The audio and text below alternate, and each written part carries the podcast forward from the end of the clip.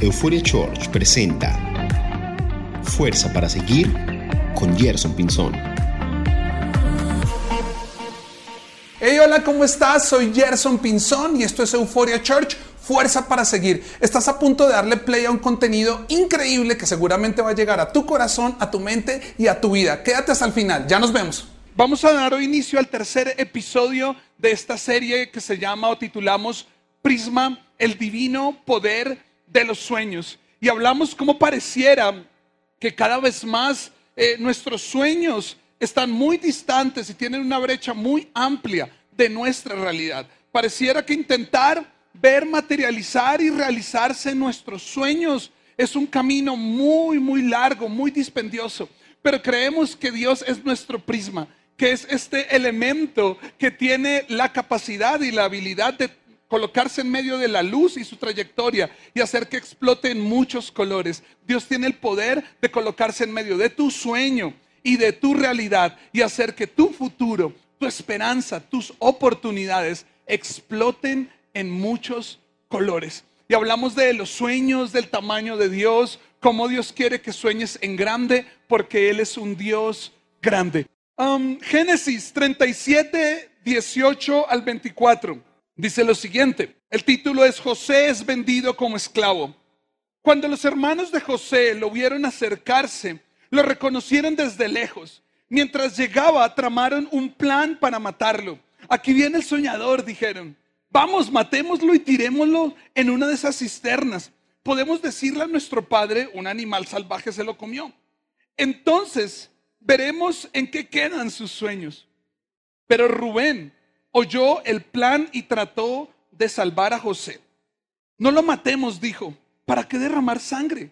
Solo tirémoslo en una cisterna vacía eh, aquí en el desierto, entonces morirá sin que le pongamos una mano encima.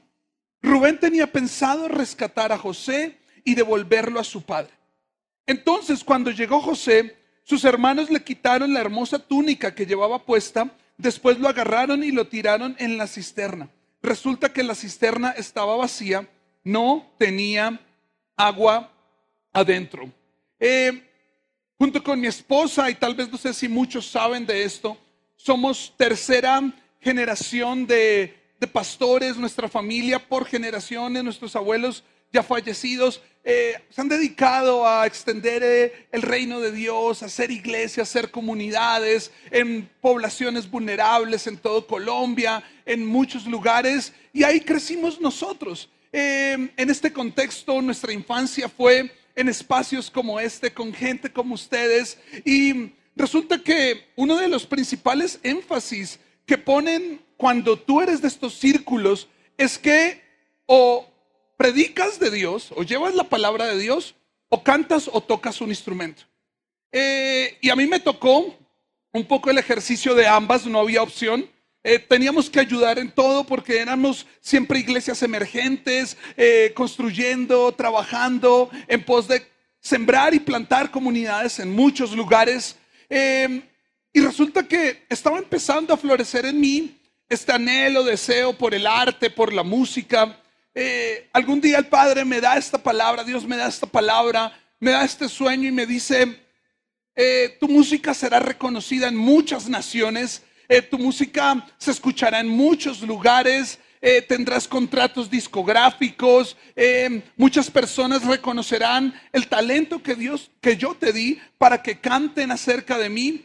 Y yo cuando escuché esto tenía solamente ocho años, nueve años tal vez. No entendía cómo, eh, cómo iba a suceder esto, si apenas estaba preparándome, estudiando un poco todo el tema de la música.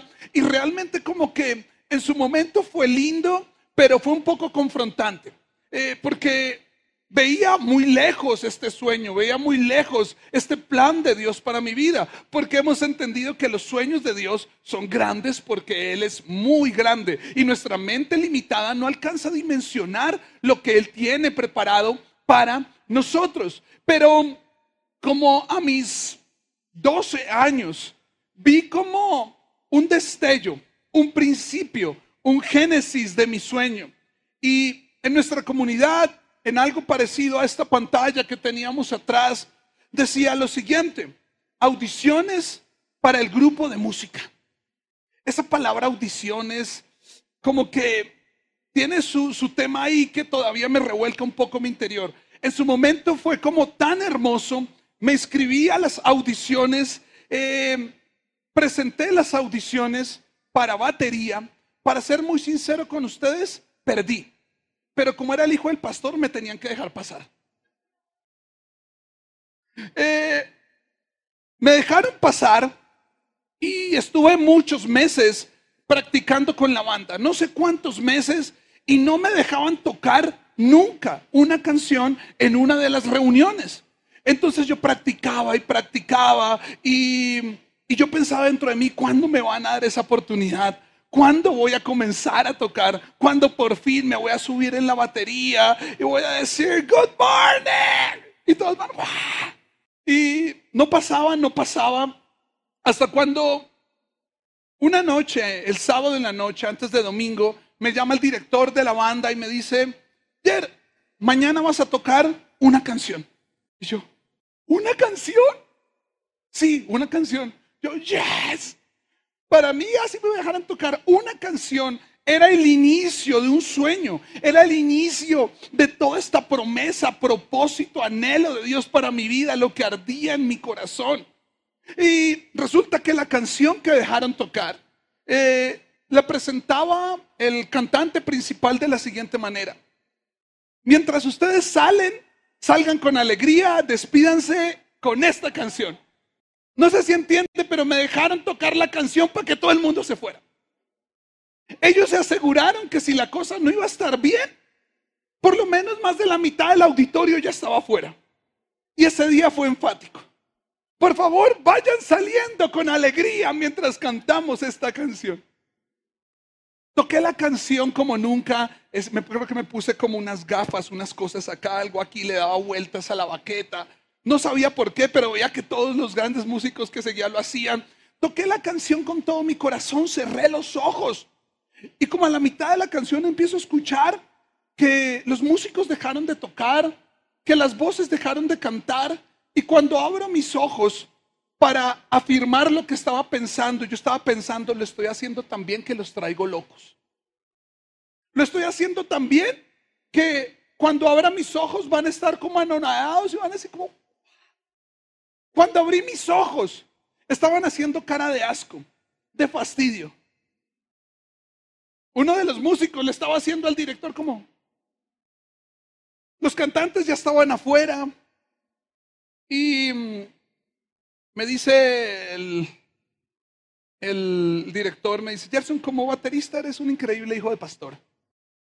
Pero había un personaje a mi mano derecha, sentado. Personaje mentiroso. Y tan pronto me bajé, me dijo, hijito. Ya saben de quién hablo fuiste el mejor. Y eras el más lindo de todos. Mamá. Yo mamá. Ni fui el mejor ni soy lindo. Si su mamá le dice que usted es el mejor es porque usted es malo. Y más preocupante aún le dice si usted es el lindo es porque usted es feo. Aquí hago un paréntesis. Para los feos hay esperanza. Y es volverse músico. No sé qué hace la tarima, pero ponerse acá un metro y medio encima. Pone usted el flaco desgarbado, le cuelga una guitarra, lo despeina y todo eso. Es más, ¿usted cuándo ha visto un músico soltero? Y yo, no, mamá, esto no estuvo bien. Eh, estuvo mal, soy malo y no soy lindo. Y me peleé con la música y le dije, Dios, esta brecha entre mi sueño y mi realidad está muy distante.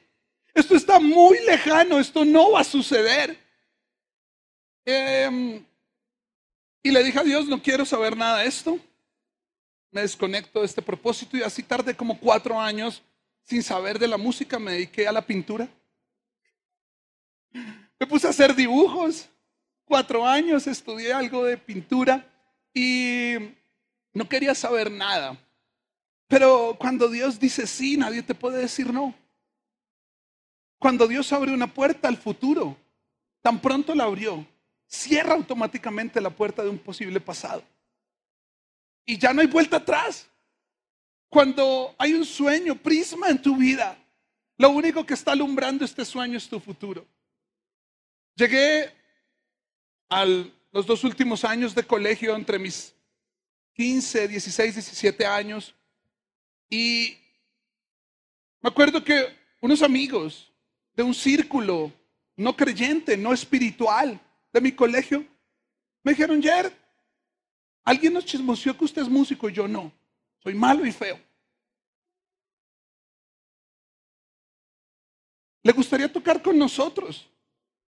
Y me mandaron una canción de una banda que en ese momento Dios usó para sanar mi corazón. Y la primera canción que toqué, y yo dije toqué porque esa canción no la, la anterior canción no la toqué ni a la mitad. Y los que estaban conmigo querían era que se fueran para que nadie me viera tocar. Pero mis compañeros querían que estuviera con ellos y me abrazaron. Y esta canción, su título en español decía, ven como tú eres. Come as you are. Y fue tan sanador y no estaba tocando en un mega auditorio como lo era este lugar. Le tocábamos a nuestros 10 amigos y sus novias que iban a vernos a un ensayo.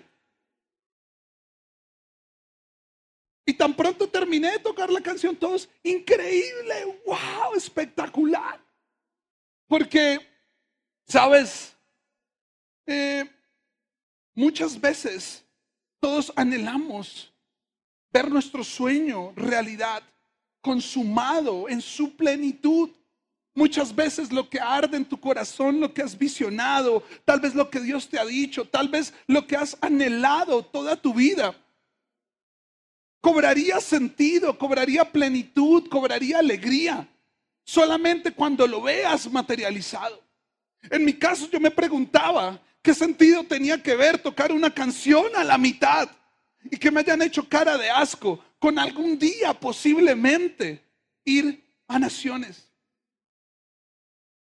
Hoy, veintipico años después, hemos escrito y compuesto más de ocho discos que han ganado premios internacionales. Hemos visitado más de 38 países.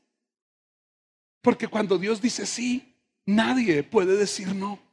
Pero el problema es que no disfrutamos la vida ni el proceso, porque llegamos a creer que en un plano inmediato o en un corto plazo, al no ver el final, la culminación, la cumbre, quiero llamar el apocalipsis de nuestros sueños, pareciera que no pasó.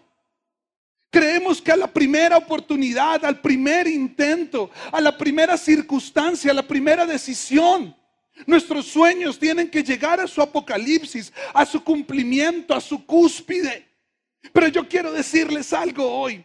Los sueños, antes de ser final, son inicio. Voy a decirlo una vez más, los sueños, antes de ser final, son inicio. Y más significativo que cómo terminaste, escúchame esto, es desde dónde comenzaste. Los sueños tienen que ver más con comienzos que con finales.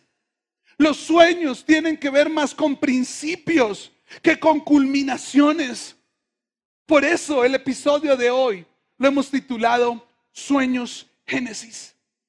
Sueños Génesis. Los sueños principalmente son Génesis. Los sueños, amigo, amiga, son principios. Probablemente el génesis de tu sueño hoy no se parece en nada a lo que tú quieres que sea tu final. Probablemente hoy el primer paso a tu futuro no se parece en nada a lo que crees que será tu cúspide, tu conclusión. Pero quiero decirte, lo que estás viviendo hoy, el génesis de tu sueño, es el prólogo de un increíble desenlace. Porque si se empieza bien, termina bien. Es imposible entonces predecir cuándo, dónde, cómo. Pero yo quiero decirte algo. Con una sola puerta que Dios y tú abras al futuro, automáticamente se va a cerrar la puerta del pasado y vas a empezar a vivir tu sueño. Porque los sueños son génesis. Los sueños son principio. En estos días, eh, la semana pasada, o esta semana, perdón, eh, muchas personas se acercaron a felicitarme. ¡Hey! ¡Feliz aniversario! ¡Hey! ¡Felicidades por tu matrimonio! ¡Hey! ¡Felicidades! Y yo, pero yo no estoy de aniversario. O soy tan malo que se me pasó en, el aniversario.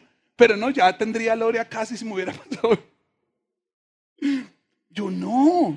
Es que tu esposa puso algo. Yo vi la publicación, le di me gusta, pero no la leí. Tengo que ser honesto con ustedes. Cuando voy y la leo, coloca estas cosas que solamente las mujeres saben hacer y por eso nos hacen quedar mal a los hombres. Y decía lo siguiente, hoy hace 14 años fue nuestra primera salida con Gerson. ¿Quién se acuerda de eso? Cuando la leí, le dijo un amigo, gracias por avisarme, porque jamás se me hubiera ocurrido hacer un post conmemorativo a que hace 14 años fue nuestra primera salida.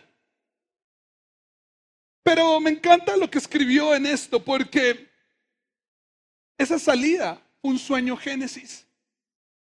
Y ella escribió ahí, fue tan raro, fue lleno como de una mezcla de muchas cosas, personas en común, nuestros caminos se habían cruzado. Con Loren nos conocemos desde niños, pero no sabíamos. Tenemos fotos donde hemos estado sentados, pero no sabíamos quién era el uno al otro. Y ella escribió, pero solo me acuerdo que ayer me dijo, no sé, pero siento que vamos a estar toda la vida. Y esto me llevó a ese día, Génesis, y a mirar hoy Wow. Ese día tímidos, nerviosos, 14 años después, nos íbamos a imaginar que teníamos esta familia, que lo estuviéramos a ustedes y que estuviéramos construyendo todo esto. Porque más importante que cómo termines es cómo comienzas.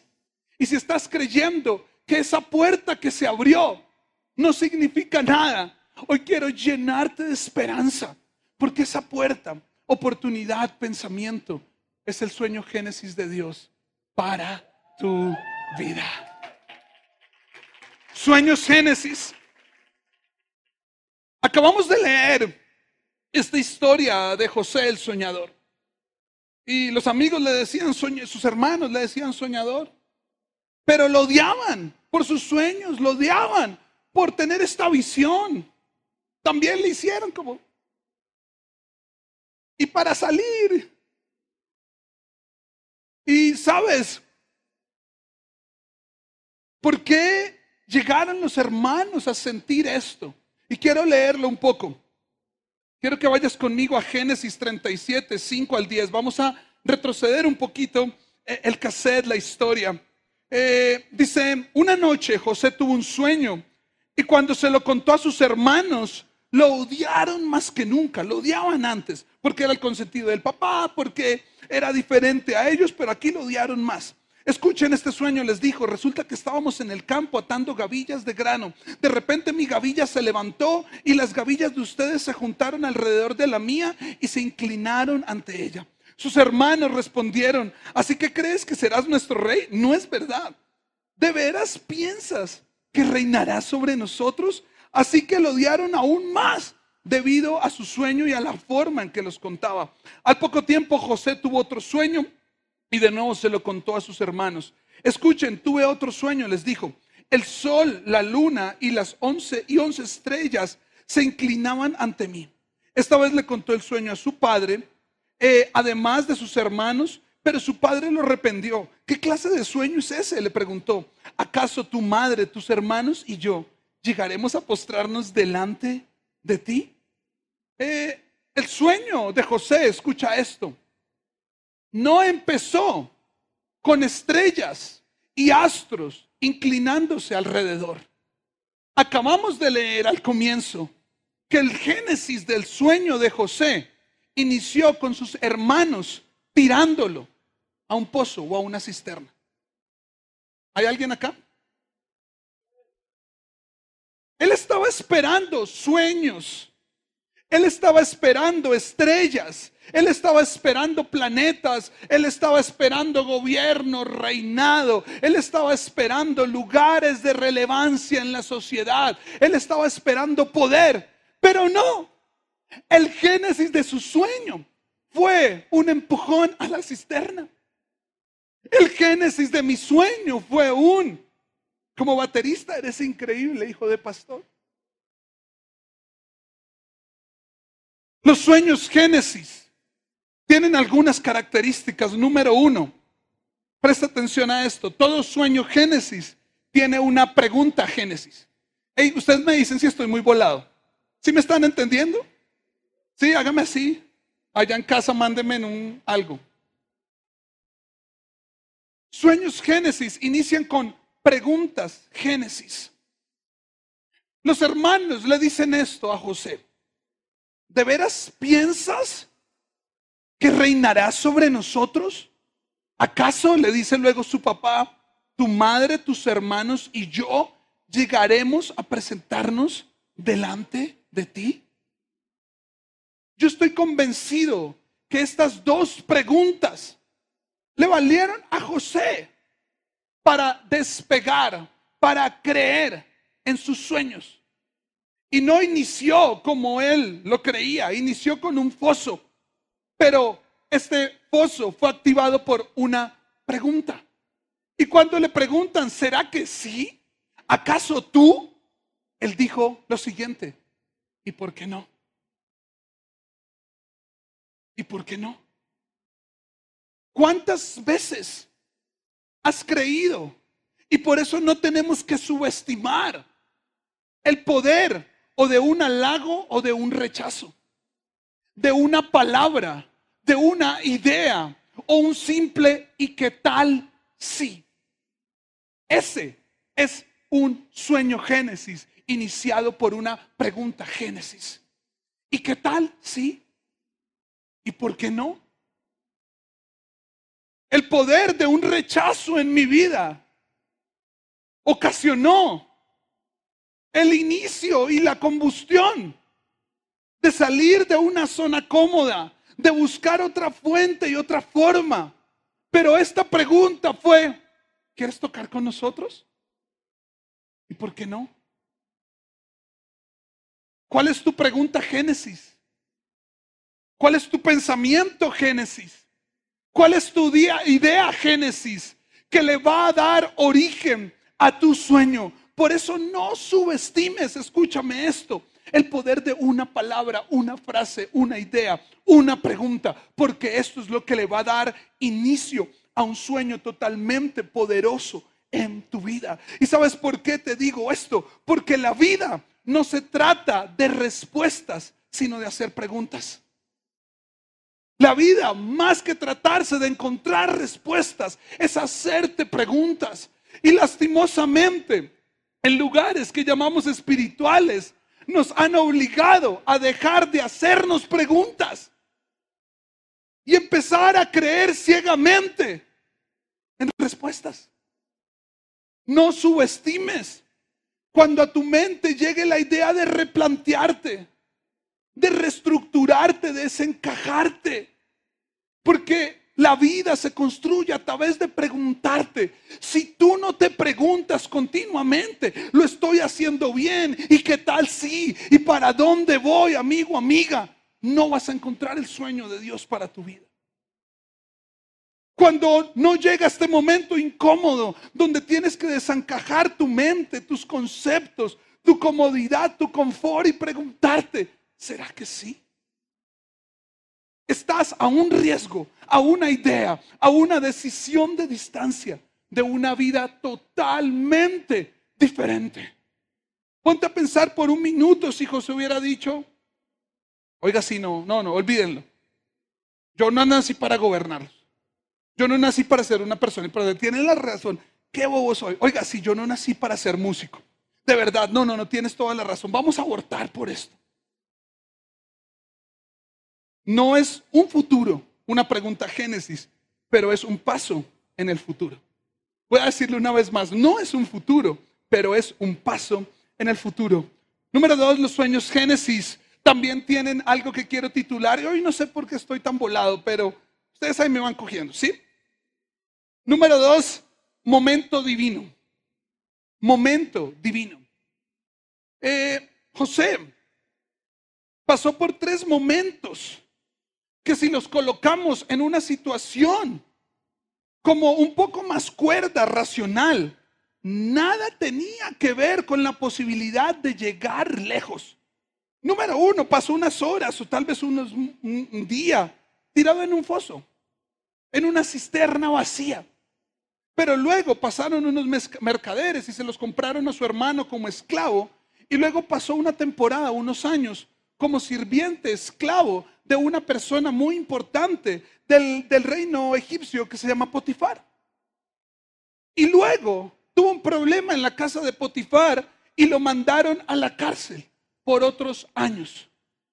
Te hago una pregunta. Ese momento, esa temporada de sucesos, apuntaban al sueño de Dios para José.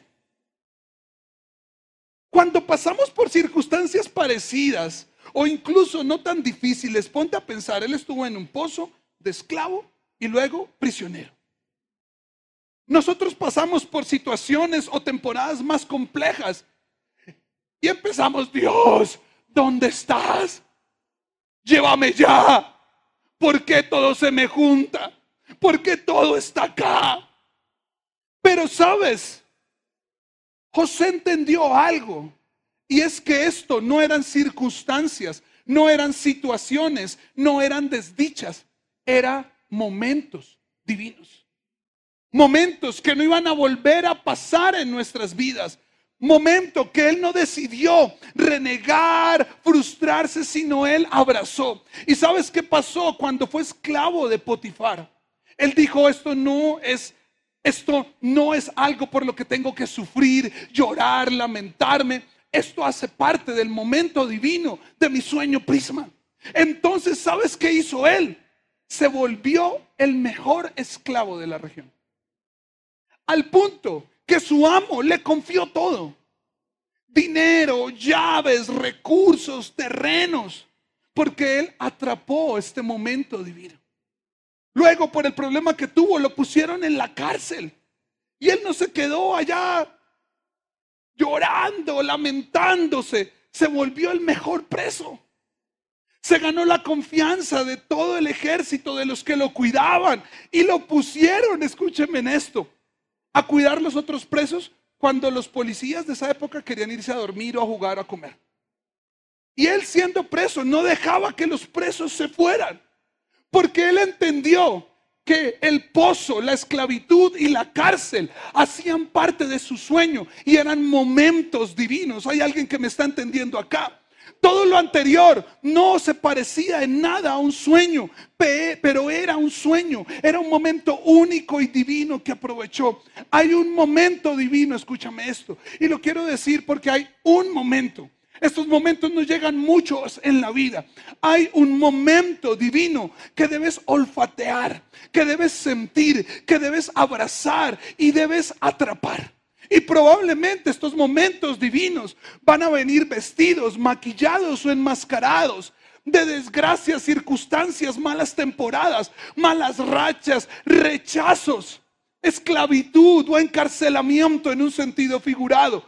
Pero ese amigo, amiga, es muy probable que sea un momento divino que tú necesites olfatear y que en lugar de rechazarte, retraerte, tú tengas que atraparlo, porque esta fue la oportunidad y la catapulta para que José pudiera ver sus sueños realidad. Muchas veces las cosas son tan diferentes como las vemos de lejos. Tú a lo lejos estás viendo tu sueño y lo ves tan brillante, tan perfecto, tan glorioso, tan grandioso. Pero cuando das este primer paso a tu futuro, viéndolo de cerca, lo que te quiero decir es que no se va a parecer en nada a tu futuro. ¿Qué de parecido tenía que los astros se inclinaran, que las dos espigas se inclinaran, a estar sirviendo como esclavo o a estar encadenado en una prisión? No tenía nada. ¿Sabes? Yo siempre soñé de lejos con ser papá, ser esposo y ser pastor de una comunidad. Y cuando di mi primer paso no se parecía nada a lo que soñaba.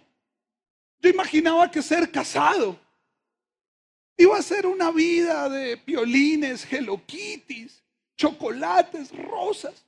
Pero no fue así. Tan pronto di mi primer paso. Fue difícil. Yo veía a mis amigos con sus hijos más grandes, disfrutándolos, empoderándolos. Pero cuando llegaron nuestros hijos, tenía que cambiar pañales, me vomitaban. Cuando decidí ser pastor, yo imaginaba esto tiene que ver con predicar, con wow, las tarimas, no tiene nada que ver. Estar aquí no tiene nada que ver con glamour. Muchas veces el primer paso a nuestro sueño no tiene nada que ver como se ve de lejos. Escúchame en esto, un momento divino puede ser un empujón. Un momento divino puede parecerse a un empujón. Los hermanos de José lo empujaron. Y a veces nosotros nos hemos llenado de rabia, de odio, de rencor cuando la vida nos ha empujado, cuando algún familiar nos ha empujado, cuando nos han traicionado, cuando nos han estafado, cuando nos han vendido, cuando un líder espiritual me ha rechazado y me ha señalado, cuando me han excluido de la vida. Amigo, amiga, ¿y qué tal si ese empujón es un momento divino? Y fue lo necesario para que José dejara de ser el niño consentido de papá y empezara a vivir su sueño. ¿Qué tal si ese rechazo, señalamiento, juicio, transición, expulsión, exclusión que estás viviendo, esa traición, esa estafa, esa quiebra, es un momento divino que Dios usó como las manos del hermano de José para sacarte de algo que no tenía nada que ver con el sueño de Dios para ti? Entiende tú hoy, por favor. Olfatea tú hoy. Percibe tú hoy. Todo tiene que ver y todo hace parte de un momento divino que tienes que atrapar. Porque si no lo atrapas, vas a tener que caminar y trabajar mucho más tiempo por encontrarlo. Pero te quiero explicar esto con una analogía. No sé qué tengo hoy, estoy un poco sensible. Todos queremos llegar a nuestros sueños. Pero yo he entendido que hay dos formas de llegar. En avión o en bicicleta. El avión llega más rápido, pero es muy costoso. En la bicicleta llegas más lento, pero disfrutas el paisaje. A veces tenemos esta presión de llegar a nuestro futuro, pero el costo es muy alto. Y se te olvida entender que tu sueño es Génesis y debes disfrutarlo como si estuvieras dando un paseo en bicicleta. Porque más importante que a donde llegues es como inicies. Nuestra vida está principalmente definida por los momentos en los que no hicimos nada. Voy a decir esto, y parece un poco antagónico al positivismo, porque nos invita a hacer muchas cosas. Pero sabes, si analizas tu vida con cordura, está más definida por los momentos que decidiste no hacer nada. Y hoy yo te quiero invitar a atrapar el momento divino que Dios está colocando en tu sueño Génesis, porque tiene que ver, es una puerta al futuro. Termino con esto, ¿está bien para ustedes? ¿O acabo ya? Génesis 41, 17 al 27 me salté no sé cuántos años adelante de la historia. Entonces el faraón le contó su sueño a José.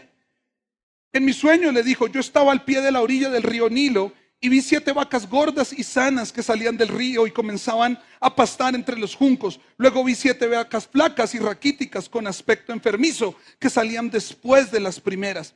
Jamás había visto unos animales tan lamentables en toda la tierra de Egipto. Entonces esas vacas flacas raquíticas se comieron a las siete vacas gordas. Pero nadie lo hubiera creído, porque después seguían siendo tan flacas y raquíticas como antes.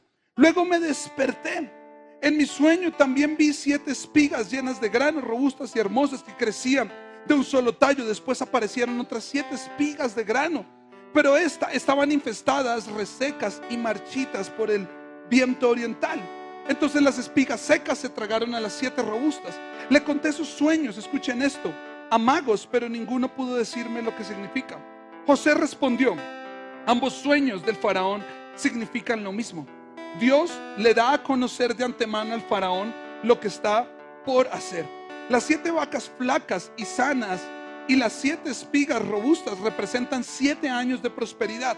Las siete vacas flacas y raquíticas que salieron después y las siete espigas resecas y marchitadas por el viento oriental representan siete años de hambre. José empieza a ganar fama en la cárcel y interpreta sueños a dos personajes con los que estaba ahí preso, que hacían parte del staff, del crew del rey. Luego los sacan de la cárcel, el, rey empieza a tener, el faraón empieza a tener estos sueños eh, y él empieza a preguntar quién puede revelarlos y trae a cantidad de científicos, matemáticos, magos y nadie le puede dar una respuesta. Y estos dos personajes se acuerdan. José en el calabozo era un chico de esta forma que interpretaba sueños. Atrapa todo momento divino. No menosprecies los pequeños comienzos. No menosprecies una sola persona. Porque tú no sabes cómo esa persona era el génesis de tu sueño. Para que más adelante sea la que te ponga a hablarle a reyes y te coloque en lugares de privilegio. No menosprecies una idea, no menosprecies una pregunta, no menosprecies un don. Pero no tiene que ver eso con este punto, pero Tercero, un sueño génesis es el sueño dentro de otro sueño. El sueño dentro de otro sueño. El génesis del sueño de José, el inicio del sueño de José, tenía que ver con el sueño de alguien más. Toda la travesía hasta este momento de la historia de José tenía que ver por haber pasado en el pozo en la esclavitud y en la cárcel para llegar a traer luz al sueño de alguien más. Claramente después, años más adelante, y la, la trama sigue, él se vuelve esta persona. Y sus hermanos llegan en este momento de hambruna en el mundo, y esto no es un relato místico, está en la historia de la humanidad, arrodillarse ante José quién era la persona que el faraón había colocado después de él, la más importante de todo el imperio que dominaba el mundo, arrodillarse y pedirle comida. Pero quiero devolverme al sueño dentro de un sueño, porque hasta hoy todo lo que había vivido José en su Génesis tenía que ver con llegar a cumplir el sueño de alguien más. A veces estamos en esta carrera de alcanzar lo nuestro. Pero ¿qué tal si el techo que te está bloqueando para alcanzar lo tuyo es dejar de pensar solo en ti? Y entender que ese siguiente escalón para llegar más lejos no se trata de ti, sino Dios te llevó a ese momento para aclarar, alumbrar y ser el prisma del sueño de alguien. ¿Qué tal si tú fuiste el sueño de alguien? José era el sueño del faraón. ¿Qué tal si tu sueño le da la luz al sueño de alguien más? ¿Qué tal si dentro de ti sale el sueño de alguien? Escúchame esto. ¿Qué tal si solamente tú eres un eslabón de algo más grande que Dios está armando? Te hago esta pregunta que me la he hecho muchas veces. ¿Y qué tal si el sueño prisma de Dios para tu vida no se trata de ti? sino se trata de que toda tu vida ayudes al sueño de alguien más. De nada sirve ser luz si no vas a alumbrar el camino de alguien más. Sueños tienes. Dios, te doy gracias por este tiempo, Señor. Gracias. Porque tú estás con nosotros, Padre. Gracias. Porque hoy entendemos que todo, absolutamente todo, tiene un principio. Y más importante que el final es donde comenzamos. Hagamos vida juntos. Euforia Church.